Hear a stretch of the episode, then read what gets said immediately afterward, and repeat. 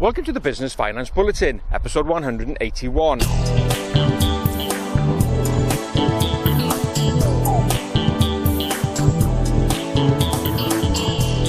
Welcome again to the latest Business Finance Bulletin with me, Rob Warlow from Business Loan Services. In this bulletin, big businesses to blame for late payment, bank borrowing to small businesses, and watch your credit file. Let's start this bulletin by taking a look at our old friend late payment. Yep, it's a problem that never goes away.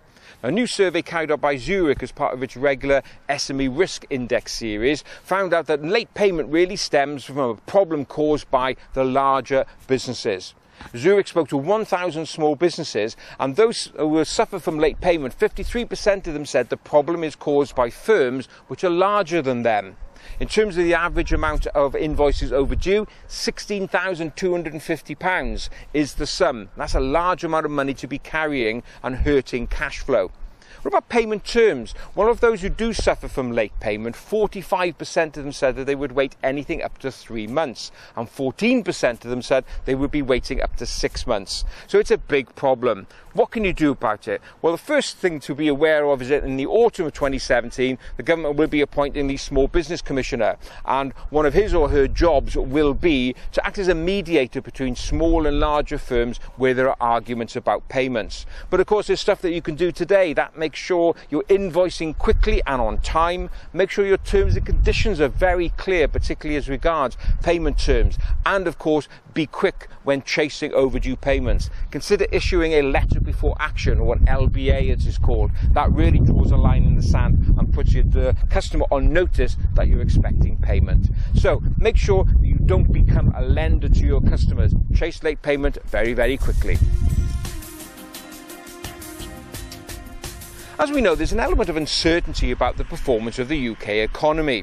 But there's no better measure of how confident business owners are than taking a look at how much money they are borrowing from banks. Now, the latest figures have just come out from the Bank of England as regards how much money banks are lending to both UK small businesses and larger businesses. Let's take a look first of all at small businesses.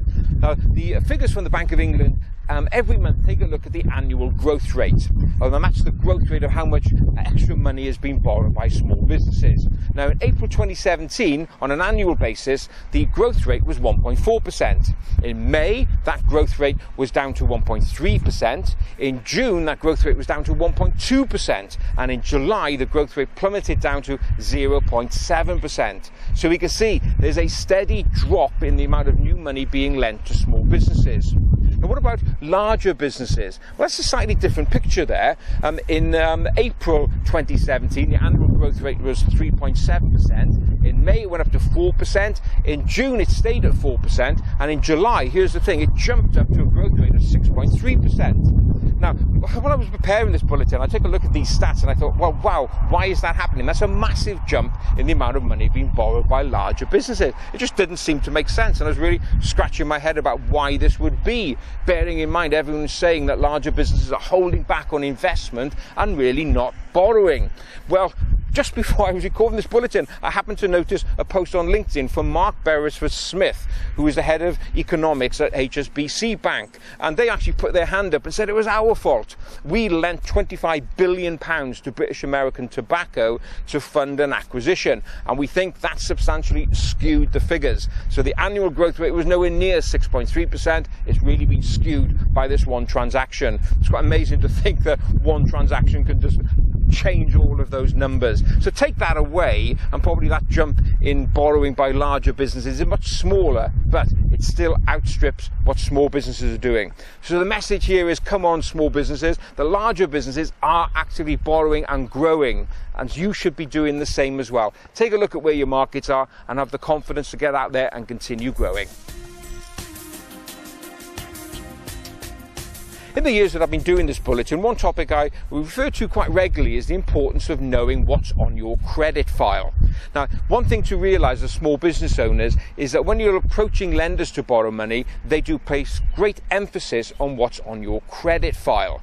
So it's really important that you understand what exactly is registered against you. Now, the importance of this has been highlighted to us again this week, where we've had two problems with clients where um, things have come back to bite them what was listed on their credit file. The first one was a dispute that a customer got into with an insurance company, and for some unknown reason, the insurance company marked a fraud indicator against the client's credit file. They had no idea about it, they're totally um, uh, unaware of it, and it's not their fault, so they're now battling with the insurance company to get it removed. But in the interim, with that marker being, they have no chance of getting credit, so that needs to be resolved.